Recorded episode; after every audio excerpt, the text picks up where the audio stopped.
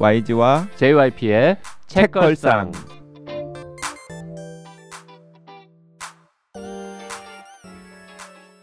책에 관한 걸쭉하고 상큼한 이야기 YG와 JYP의 책걸상이 찾아왔습니다. YG 강량구입니다. JYP 박재영입니다. 박평 박혜진입니다. 아하 이번 주에 아, 아주 저 문제작 음.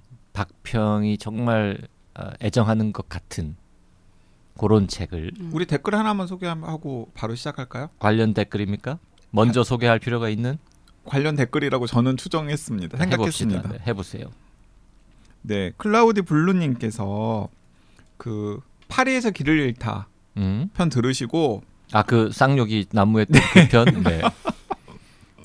인터넷에서 좀 소개 보니까 설정은 꽤 재밌을 것 음흠. 같네요.라고 이야기를 하시면서 고독사를 피하는 법과 비교하면 어떤지 궁금해요. 아 고독사를 피하는 법은 어, 파리에서 길을 잃다에 비하면 한 여섯 단계 훌륭한 작품이죠. 여기에 혼비님이 있었으면 톨스토이라고. 네, 고독사를 피하는 법은 어, 저는 네, 굉장히 재미있게 어, 좋은 작품이라고 생각합니다. 그 고독사를 피하는 법. 나는 그 정도 작품 하나만 써도 소원이 없겠어. 그 고독사를 피하는 법의 주인공이 한국에 온다면은 아마 이 소설의 등장인물 중에 하나가 되, 되지 않았을까 하는 생각을 저는 하면서 음, 네. 그렇게 해서 댓글을 지금 소개했다고요. 네네네. 네. 오늘 오늘 우리가 음. 박평이랑 같이 읽어볼 책이랑 아무튼 저 파리에서 길을 잃다 얘기하니까 갑자기 또 열받네. 네. 욕 많이 먹은 거. 근데 그렇게 저 욕 많이 먹고 방송했는데 좋은 점도 있어요. JYP는 대인배다 이런 댓글도 달렸더라고. 진짜 거기서 저렇게 저렇게 욕하는데도 화 안 내고 그냥 넘어가는 걸 보니 JYP가 성격 좋다. 뭐 그건 제가 좀- 생각하기에는 듣는 애청자들이 어 뭐랄까 어 좀 안쓰러워서 우리라도 좀 위로해줘야 되지 아, 않을까라는 뭐, 차원에서 물론 아, 그렇겠죠. 어쨌든 지금 YG가 난데없이 댓글을 하나 소개했는데 이 댓글을 소개한 이유가 아, 고독사를 피하는 법이라는 책 제목이 나왔기 때문인 것 음, 같습니다. 음. 오늘 소개하는 책의 제목에도 고독사가 음. 등장합니다.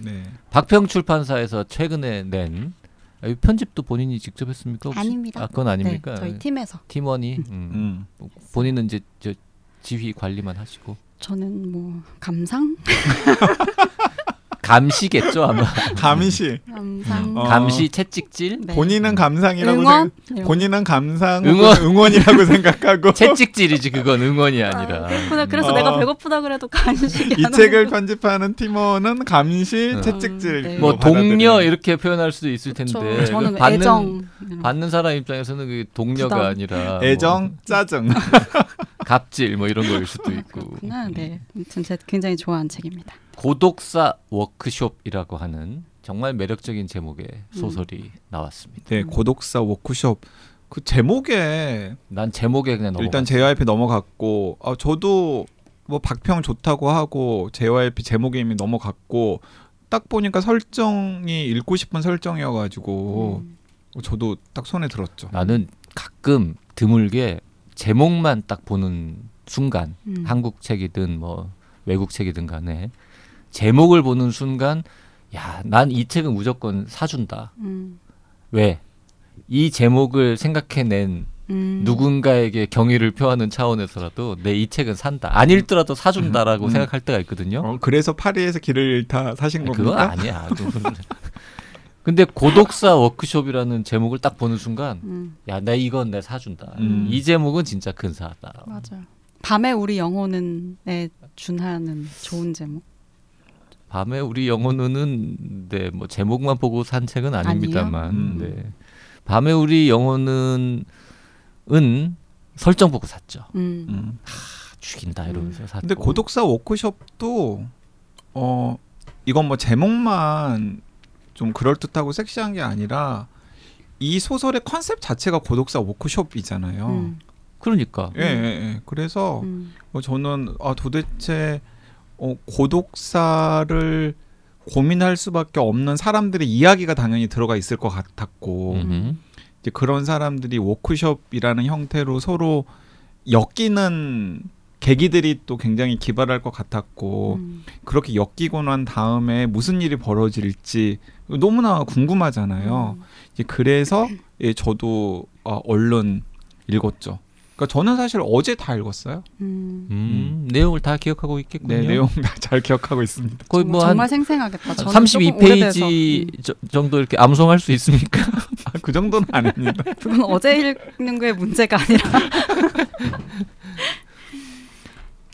박지영 작가는 네, 그 모르시는 분들이 많을 거예요. 그 데뷔를 한 게 2010년이거든요. 근데 지금 2022년에 책이 나온 거고 뭐 그 사이에 책이 있기는 했지만 그러니까 다작을 하시는 분이 아니어서 아마 이 책 보고 그 이름을 처음 본다라고 하시는 분들도 있을 것 같고 저도 그랬습니다. 음, 거의 신인 작가라고 해도 작가 소개가 정도로. 딸랑 저 이력이 그거밖에 없어요. 2010년에 신춘문예 데뷔했다고 음, 2013년에 장편 하나 썼다. 음. 음. 써서 뭐 상도 받았다. 그 조선일보 신춘문예 데뷔는 거의 박평이랑 비슷한 때 아닌가요? 저는 2015년에 데뷔를 했고 아. 2011년부터 일을 하기 시작했어요 출판사에서 음. 그래서 그때 근데 주목을 많이 받았어요. 음. 그리고 지금 제가 알기로는 이거 2013년에 출간됐다고 한 조선일보 판타지 문학상 수상 작품 이게 고료가 굉장히 높았던 걸로 알고 있거든요. 음. 그러니까 화제가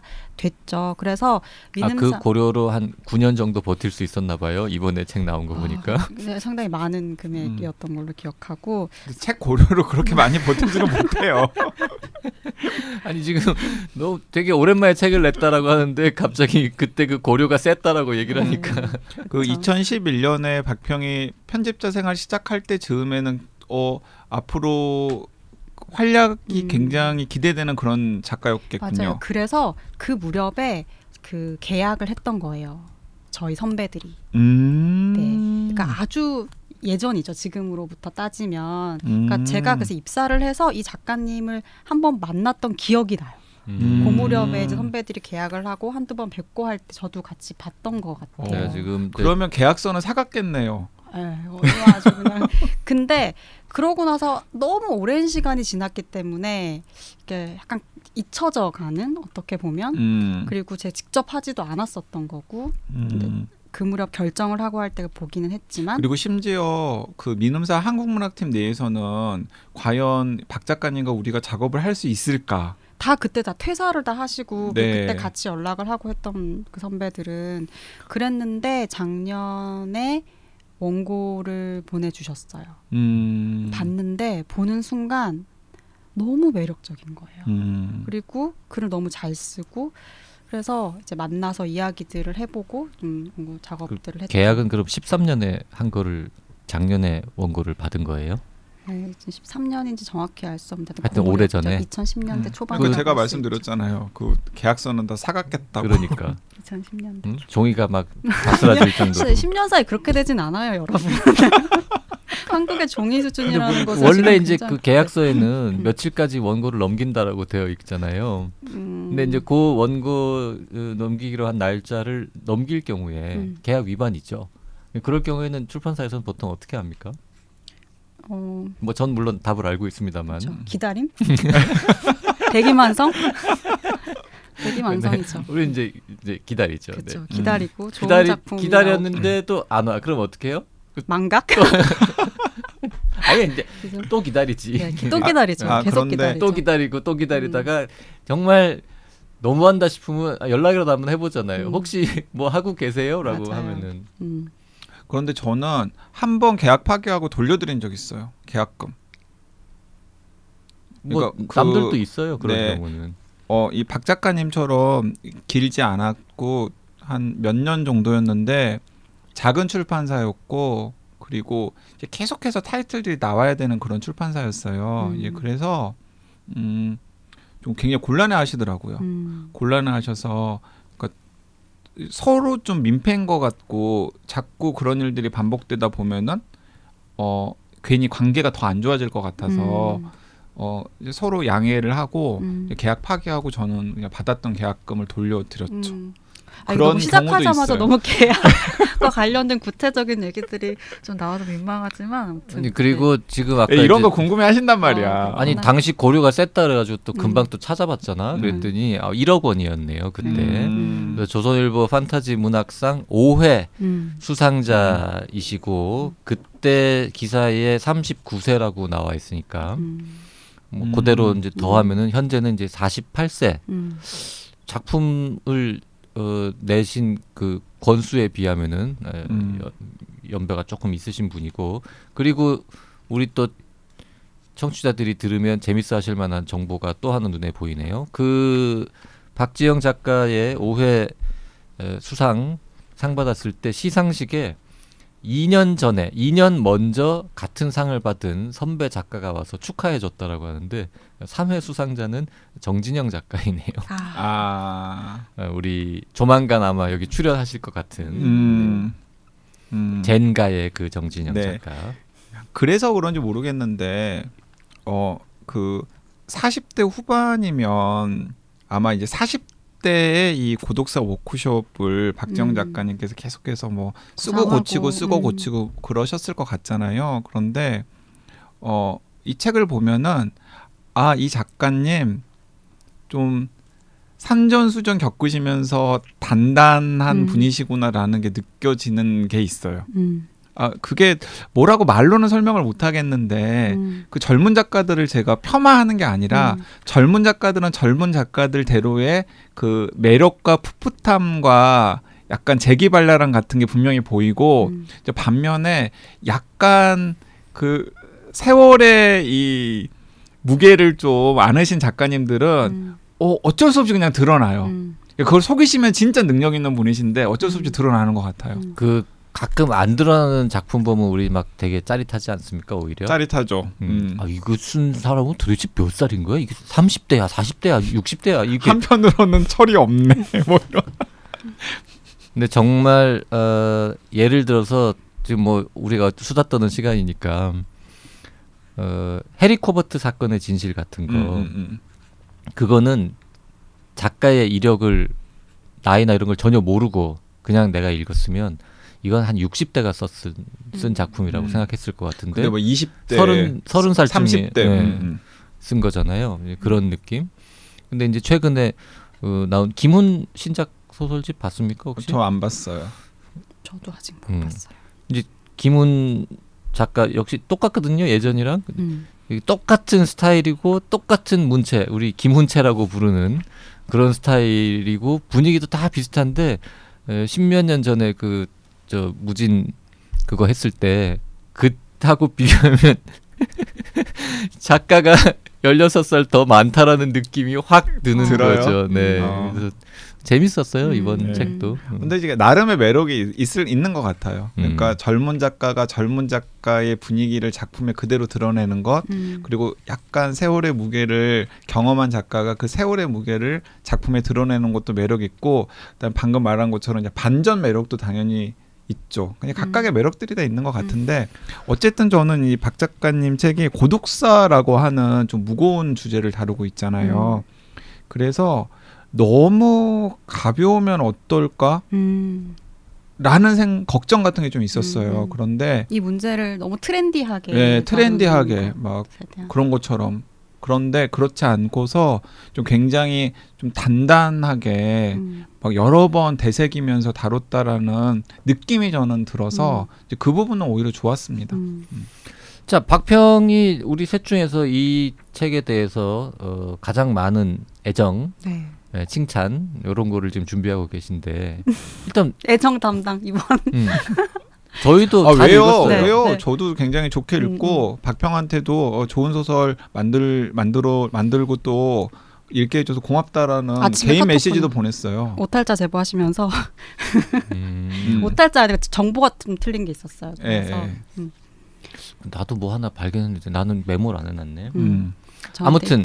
저는 사실 아까 제목에 일단 확 넘어갔다라고 음. 했고 박평도 어, 칭찬했고 그리고 기본 설정도 되게 매력적이라고 봤어요. 근데 음. 초반에 어떤 우와 이거 진짜 엄청난 뭔가 나왔나 보다라고 음. 기대했던 거는 음. 충족시켜 음. 주지는 못했어요. 뒤로 음. 가면서 약간 음. 아쉬운 점이 음. 있었는데 일단 좋은 점부터 얘기를 네. 합시다. 근데 이게 보통 고독사 워크숍 제가 이렇게 추천하고 책 보여드리면 받으시는 분들이 이거 혹시 고독사 뭐 장래에 대한 이야기냐 이런 얘기 많이 하세요. 음. 보통 그런 이야기가 논픽션으로도 좀 많이 나오고 우리가 접했던 이야기들 중에 그런 게 많잖아요. 근데 전혀 그거 아니고 진짜 고독사 워크숍이어서 고독사를 잘 하는 방법, 음, 음, 음. 소위 반려 고독하는 법, 음, 음. 핑크빛 고독사는 가능할 것인가 진짜 그거예요. 그래서 어떻게 보면 그 얘기만 들으면 되게 코믹 소설 같은데. 네, 그러니까 고독사를 잘하기 위해서 우리가 어떻게 고독의 코어를 발전시켜야 될까? 그러니까 이렇게 풀어 나갈 수 있을 정도로 삶에 대한 하나의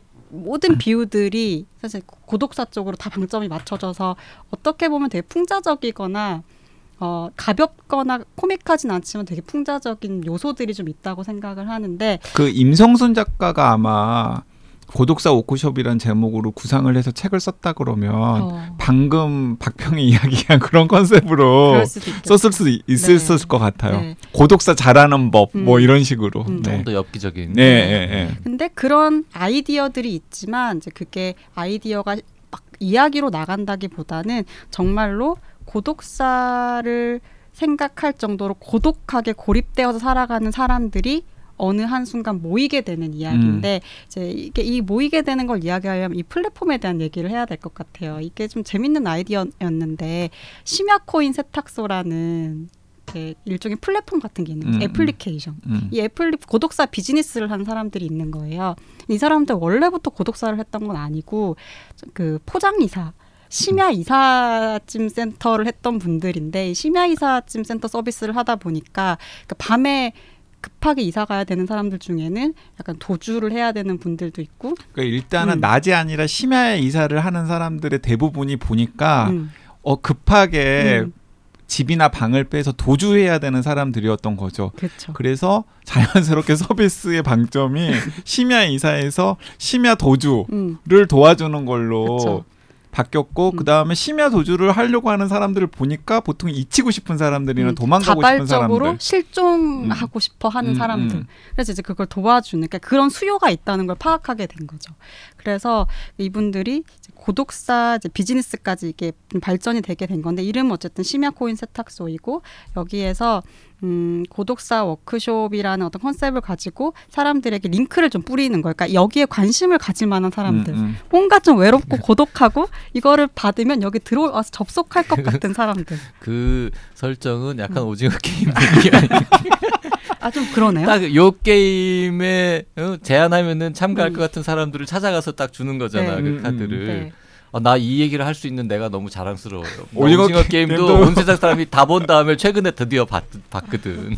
요즘에 약간 트렌드에 좀 따라가려고 어, 노력 중입니다. 어. 바쁘시겠어. 볼게 많으시겠다. 아무튼 근데 이게 근데 그때 또 방식이 진짜 링크를 뿌리는 것도 있고 QR 코드. QR 코드도 있고 도서관 책 사이에 끼워두는 것도 있어요. 네. 그러니까 예를 들어서 그 고독사에 반응할 것 같은 사람들이 음. 있을 법한 곳들에 이걸 이제 뿌리는 거죠. 그러니까 책걸상 홍보를 하면 딱 좋겠다라는 공간에 그렇죠. 그래서 이제 그걸 타고 들어온 사람들이 일종의 자기 채널을 만드는 거예요. 음. 고독사 앱 안에서 고독 채널을 예를 들어 1번부터 89번까지 채널이 있어서 그 자기가 오늘 어떻게 고독하게 지냈는지 내가 오늘 얼마나 시시하게 보냈는지 오늘의 부고를 작성하는 그런 컨텐츠들을 이제 올리는 거죠. 그래서 이것도 옴니버스식으로 그 채널 만드는 이야기. 건 약간 뭐랄까 그런 거랑 비슷한 그 아프리카 TV나 아, 그렇죠. 아프리카 TV나 나의 방송. 뭐뭐 있었죠? 그 목소리로만 하는 갑자기 이름이 생각이 안 나요. 클럽하우스. 아, 클럽하우스 뭐 이런 이런 것들이라고 생각할 수 있겠죠. 음, 그래서 영 그 자기들이 아주- 채널을 만들고 그다음에 음. 거기에서 뭐 영상도 보여줄 수 있고 나 목소리만으로 무엇인가를 할 수도 있고 음. 사람들은 그걸 그냥 볼 수도 있고 밑에다가 댓글을 달아서 실제로 그런 딱 닮은 플랫폼 같은 거는 없는 것 같아요. 이게 그냥 음. 약간 막연하게. 네. 음. 그러니까 그냥 읽다 보면은 아 이건 뭐 약간 아프리카 TV, 음. 유튜브, 음. 그 다음에 클럽하우스 이런 것들을 좀 섞어놓은 버전. 네이버 카페랑도 비슷하지 않습니까? 어 근데 네이버 카페는 여러 사람들이 모여 있고 개인 채널들로 운영이 되는 게 아니잖아요. 음. 네이버 카페에 누가 글을 올리 카테고리 이렇게 하나씩 만들어서 뭐 어, 이렇게 그러, 볼 수도 그런데 이제 거죠. 네이버 카페에다가 예를 들어서 뭐 JYP 방, YG 방, 그렇죠. 음. 이 뭐 고독사 박평방 음. 이런 그 식으로 그러니까. 카페가 있고 음, 음. 거기에 방들이 있어서 매일 그 사람이 올리는 걸 이제 들어가서 음, 보고 수 거기에 영상 때문에. 영상도 올릴 수 있고 뭐 음. 사진도 올릴 수 있고 이렇게 그리고 비즈니스 모델은 어떤 비즈니스 모델이냐면 월 3만 9천 원인가 음. 1만 9천 원인가를 내요. 네. 지금 좀 체험단 모집하는 거지 어, 지금은. 네. 나는 그 부분이 제일 마음에 안 들었어. 비즈니스 모델이 좀 더 확실했으면 좋겠는데 여기에 이 주, 주, 주최사 어쨌든 네. 회사잖아요. 회사죠. 몇명안 되지만 직원은. 음, 근데 이 사람들은 왜 이거를 하며 음, 이걸 할 만큼의 충분한 어떤 경제적인 동기 음. 메리트가 있는지 음, 음. 이 부분이 너무 안 드러나가지고 음. 아 근데 저는 이게 되게 사업성이 있을 것 같은 거예요. 어, 나도 사업성 그 있을 것 차라리 같은데. 그러면 이게 잘 돼가지고 음. 그저 이 사업하는 이 처음 이거 시작한 이놈들이 음. 돈을 되게 잘 벌어서 음. 어 이들은 고독사 전혀 신경 안 쓰고 정말 행복하게 잘 이런 걸 좀 묘사가 된다든지 아. 차라리 음, 이랬으면 음, 어떨까 음. 싶은 거죠. 음. 어, 이건 이 책이 잘 팔리면 약간 비하인드 스토리로 그 후속 시즌 어, 어. 포스 다른 책에서 음. 음. 그럴 수 있겠다라는 생각이 네. 들고 어 이게 지금 큰 얼개고 음. 저는 어 이게 툭 까보면은 JYP보다는 제가 좀 더 좋게 읽었을 거라는 생각이 드는데 음. 저는 개별 사연 사연들이 그러니까 이 소설이 어떤 식으로 구성되어 있냐면 그 고독사 워크숍의 채널을 개설한 각 채널의 주인공들의 이야기가 워크샵 1번, 워크샵 2번, 워크샵 3번 이런 식으로 넘버링이 매겨지면서 진행이 되고 음. 그 중간 중간에 그 고독사 워크숍 운영진이나 혹은 그 고독사 워크숍에 참여하는 사람들의 뒷얘기 같은 것들이 삽입되는 방식으로 구성이 되어 있는 음. 옴니버스 소설인데 개별 사람 사람 사람들의 이야기를 제가 보면서 어떤 생각이 들었냐면 이거 해방일지네. 맞아요.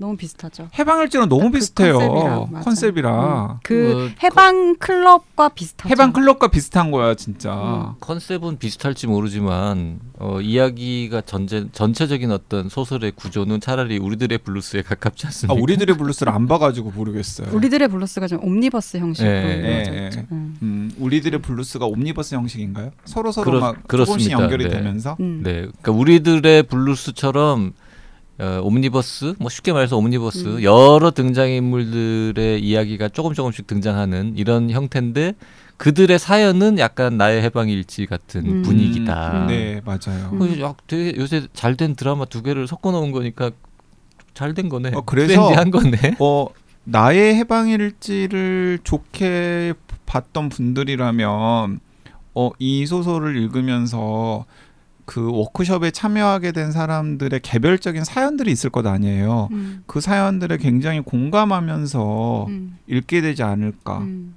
그리고 그 사연들이 어떻게 보면은 음 약간 2022년 산자들의 해방일지 버전 음. 뭐 이런 느낌이에요. 음. 아, 그거는 좀 어. 산자들까지 등장하는 거는 그러니까 좀 장강명 작가가 그 산자들에서 어 굉장히 극한 상황이나 혹은 갈등 대립하는 사람들의 여러 군상들의 모습들을 에피소드 형식으로 소설에 담았잖아요. 음. 그런데 이 소설은 그런 막 아기 다툼에서 밀려난 사람들의 음.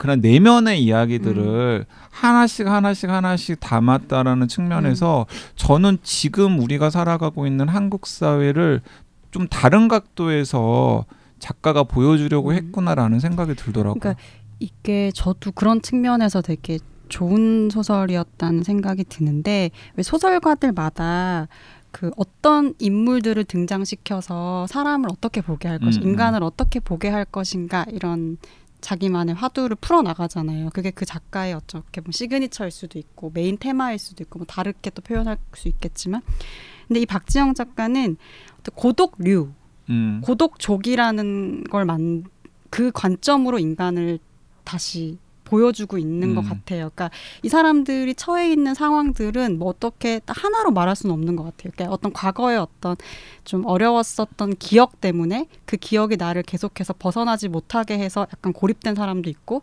하는 일마다 다 안 돼서 음. 경제적으로도 그렇고 뭐 이렇게 되는 일이 하나도 없으니까 룸펜처럼 그래서 지금 이런 상황에 처해 있는 사람도 있고 또 전혀 그렇지 않은 사람도 있거든요. 네. 남들이 보면은 그냥 평범하게 살아가지만 마음 속에서는 하루하루의 어떤 고독의 일지를 쓰고 있는 사람도 있고, 그러니까 이게 어, 나 혼자 살아가는 그 고독하다라는 그 컨셉으로 사람을 봤을 때 우리 이웃들 혹은 나의 이야기를 어떻게 쓸 수 있을까 이런 관점으로 좀 나를 혹은 내가 속해 있는 공동체를 다시 음. 보게 하는 측면이 있는 것 같고 어, 이렇게 보면은 그냥 고독의 모자이크인데 각각의 이야기들이 평범하지만 진부하지가 않아요. 맞아요. 전혀 진부하지 않아요. 그리고 표현들이 다 너무 신선하고 그러니까 예를 들면 이런 문장들 있잖아요. 그러니까 내가 집에 동생 집에 얹혀 사니까 아마 여기 공대교 첫 번째 에피소드였던 걸로 기억하는데 그러니까 자격지심과 위축이 굉장히 음. 극에 달하잖아요. 그래서 그러니까 예를 들어서 야식을 먹으러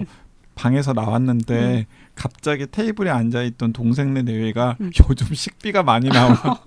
그러면 아 이게 나한테 하는 얘기인가? 그러면서 하는 말이 나 정말 존나 망한 건가?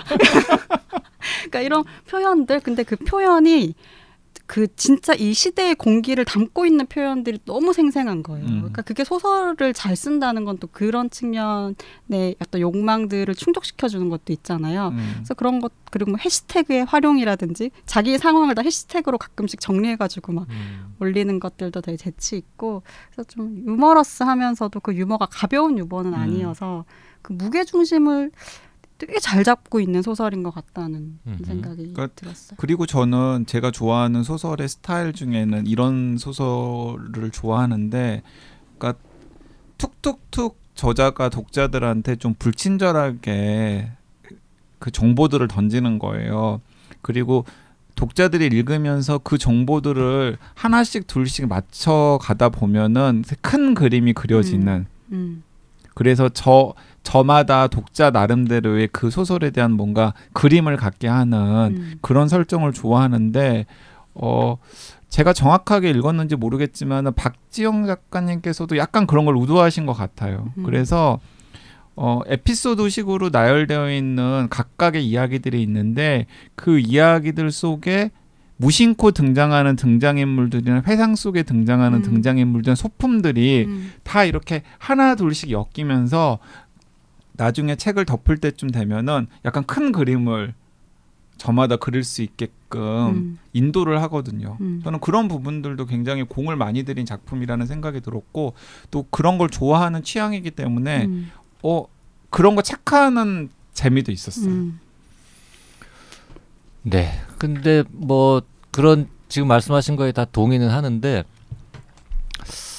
제가 좋아하는 것보다는 한 사람 한 사람의 이야기가 좀 짧긴 했어요. 음, 음, 그리고 책이 젊은 작가 그 오늘의 젊은 작가 시리즈 중에서는 꽤 두꺼운 편이잖아요. 음. 페이지가 제법 되는데 그럼에도 불구하고 너무 많은 사람들이 등장하다 보니까 음. 각각의 사람들의 스토리는 너무 축약되고 좀 네. 좀 이 사람 이야기 좀 볼려 싶으면은 금방 음. 끝나고 또 딴 딴 사람 얘기로 넘어가고 해가지고 그런 건 약간 좀 마음에 그러니까 안 이제 들긴 그 부분은 했는데요. 저도 조금 아쉬웠 아쉬웠긴 했는데 이게 작가님이 의도했 의도했을 수도 있고 음. 그뭐 네, 무슨 그 의도라고 만약에 한다면 그 피프티 피 피플인가요? 피플. 네, 그 책처럼 그 책도 좀 그렇거든요. 음. 음. 이야기 야 이 사람 얘기 재밌는데 하다 보면 끝나 그만 그리고 또 딴 사람 얘기하고 이렇게 넘어가는데 물론 뭐 그 피프티 피플에서는 이제 중간 중간에 사람들이 연결되고 이 책도 서로 또 다른 사람들의 이야기가 만나기도 하고 이렇긴 음. 하지만 또 한편 한 편의 이야기가 좀 너무 짧고 음. 어, 설명이 좀 불충분하지 않나 이런 음. 느낌은 조금 있긴 했는데요. 음. 어, 앞에 말씀하신 좋은 점들에 대해서는 충분히 예, 음. 동의를 합니다. 그러니까 이제 연장해 가지고 제가 이야기를 해보면은 약간 또 그렇게 독자들이 느낄 법한 대목이 무엇이냐면 앞부분에 묘사된 삶이 굉장히 구체화되어 있다면 음. 뒷부분에 묘사된 사람들의 삶은 약간 상징성이 좀 더 강하거든요. 음, 맞아요. 뒤로 예. 갈수록 그런 어, 경향이 뒤로 갈수록 있더라고요. 그런 경향이 있어요. 음. 이제 그것 때문에 더 좀 JYP처럼 느끼게 되지 않을까 음. 않았을까. 그러니까 처음에 독자들을 탁 사로잡았던 음. 그런 등장인물들의 생동감이나 디테일이 뒷부분에서는 약간 상징성으로 치환되는 듯한 느낌이 음. 들어요. 음. 그러니까 그걸 작가님이 의도한 건지도 모르겠지만 어쨌든 독자 입장에서는 조금 불친절하게 느낄 음. 수도 있는 대목이죠. 음. 저는 그게 이 작품의 특징인 것 같아요. 음. 그러니까 이 작품은 길잖아요. 사실 장편 소설이거든요. 그러니까 이 시리즈의 작품들이 사실 경장편이라는 이름으로 짧은 소설들인데 이 작품 그냥 완연한 장편 음, 소설인데 그걸 진짜 옴니버스 방식으로 끌고 가려면 사실 이 정도는 해야 돼요. 음. 이렇게 많아야 되고 이렇게 많은 사람들이 자기 이야기를 가지고 이렇게 인데 스치고 근데 이게 스치는 게 플랫폼에서 스치는 거기 때문에 이 옴니버스 형식이 더 완성도가 있는 거고 이 사람들 결코 절대 오프라인에서 만나진 않잖아요. 어, 오프라인에서 한때 만났었던 어, 사람도 수는 있지만, 있지만, 음, 실제로 그걸 어, 유도하지도 않고 음. 실제로 그렇게 되지도 않고 그러니까 많은 이야기들이 나오는데 각각의 이야기들이 전 이제 완성도는 있다고 생각하거든요. 음, 음. 길이의 문제와는 조금 다르게. 근데 이 어, 이야기가 재미없어요. 커브를 막 던지네. 음, 실수입니다. 오해하지 마세요.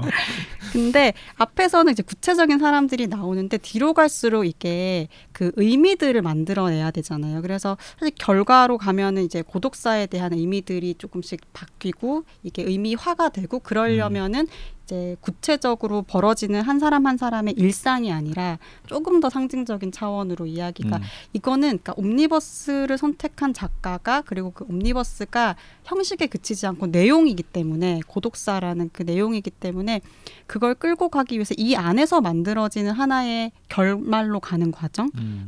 병렬적인 이야기가 결과로 매듭 지어지는 과정인 것 같아요. 그래서 그 측면도 좀 여러 가지로 볼 수 있지 음. 않을까 음, 이런 생각도 들어요. 자, 굉장히 독특한 측면이 많은 소설인데요. 음. 어, 더 많은 이야기는 다음 시간에 이어가도록 하고요. 댓글 조금 소개할까요? 우리 요즘 너무 댓글 안 읽는 거 아닙니까? 네. 이러다가 이제 댓글 안 다실라. 음. 이미 잘 안 달고 있어요. 아 그래요? 어, 좀 음. 댓글 좀 달아주세요. 댓글 좀 달아주세요. 네. 네. 그 동강동 호랑이님께서 헬프미 시스터 편 들으시고 음. 오 박평 손을 들어주셨어요. 음, 감사합니다. 큰 기대 없이 펼쳤는데 생각보다 무척 좋게 읽- 읽었습니다. 플랫폼 노동의 맹점을 하나씩 짚어내면서도 비정규직, 경력 단절자, 여성, 노인, 청소년 등의 위치에 있던 이들을 경제적으로 혹은 성적으로 착취하거나 바깥으로 내몰아온 기존 노동시장의 오랜 문제들까지 날카롭게 지적해 주어서 속 시원하다기보다는 가슴 한켠이 서늘했던 것 같습니다. 수경을 필두로 온 가족이 플랫폼 노동에 뛰어들게 된 계기도 음. 실은 직장 내 성폭력 미수 사건에서 비롯되었잖아요. 오늘날의 노동에 관한 사회뿐만 아니라 성폭력 피해자와 그 가족 그리고 또 다른 당사자라 할 수 있는 여성들의 심리를 여러 인물을 통해 거칠지 않은 방식으로 보여준 점이 저는 특히 좋았던 것 같아요. 길지 않은 분량의 소설인데도 집과 직장이라는 안전망에서 조금 벗어나기만 하면 여지없이 마주하는 지금 여기를 세심하게 잘 그려낸 작품입니다. 이서수 작가의 다음 작, 장편도 기대하게 되네요. 음. 네. 망고님 잔류 인구 진짜 진짜 재밌게 읽었습니다. 뒤로 갈수록 더 빠르게 읽히더라고요. 재미뿐 아니라 다양한 생각할 거리도 남아서 더 좋았습니다. 좋은 책 추천 감사합니다라고 댓글 주셨고요. 나빌레라님은 조만간 출장 가는데 출장 기간 동안 읽을 책 고르려고 여름 휴가 편들을 쫙 모아서 음. 듣고 있습니다. 다시 들어도 꿀잼이네요라고. 네, 아, 음. 여름 휴가 편 재밌죠. 아, 우리 우리 여름 올해 여름 안 했네. 올해 여름 휴가는 이제 언제 하지? 아니 뭐 이제 7월 초인데 뭐또 지금부터 기획해서 또 해도 되잖아. 해도 되죠. 음. 그리고 네. 올해 여름 휴가 망했어요. 왜요? 일단 뭐 아직도 코로나 음. 여파도 있고 음. 어, 비행기 표는 너무 비싸고. 또 뭐 이렇게 제주도 같은 데는 사람 너무 많고 음. 그리고 뭐 날씨도 뭐 비도 많이 오고 온도도 높- 높다 그러고 뭐두 네. 분은 여름 휴가 계획 있습니까? 저- 참고로 전 없어요 아직. 어, 저는 매달 여름 휴가 계획이 있어요. 음? 좋은 거는 나- 나눠서 많이 하고 싫은 건 한 번에 하라 그래서 여름 휴가를 짧게 계속 가려고. 아 짧게 짧게 여러 번 6월, 휴가를 7월, 갈 거다. 8월 계속 갈 거예요. 아. 저야 두 분이랑 다르게 휴가하면 이제 11살 동거인이 즐거울 수 있을 만한 그쵸. 스케줄을 계속해서 생각해야 되기 때문에 그 11살 동거인이 즐거울 만한 또 이벤트를 막 준비 중입니다. 음. 자 여름 휴가 스페셜 책걸상 방송은 아직은 계획이 없지만 또 뭐 여러분이 원하시면 또 약간 늦게라도 한번 해보겠다는 말씀드리면서 오늘 방송은 여기서 줄이겠습니다. 네, 수요일 날 뵙겠습니다. 감사합니다. 고맙습니다.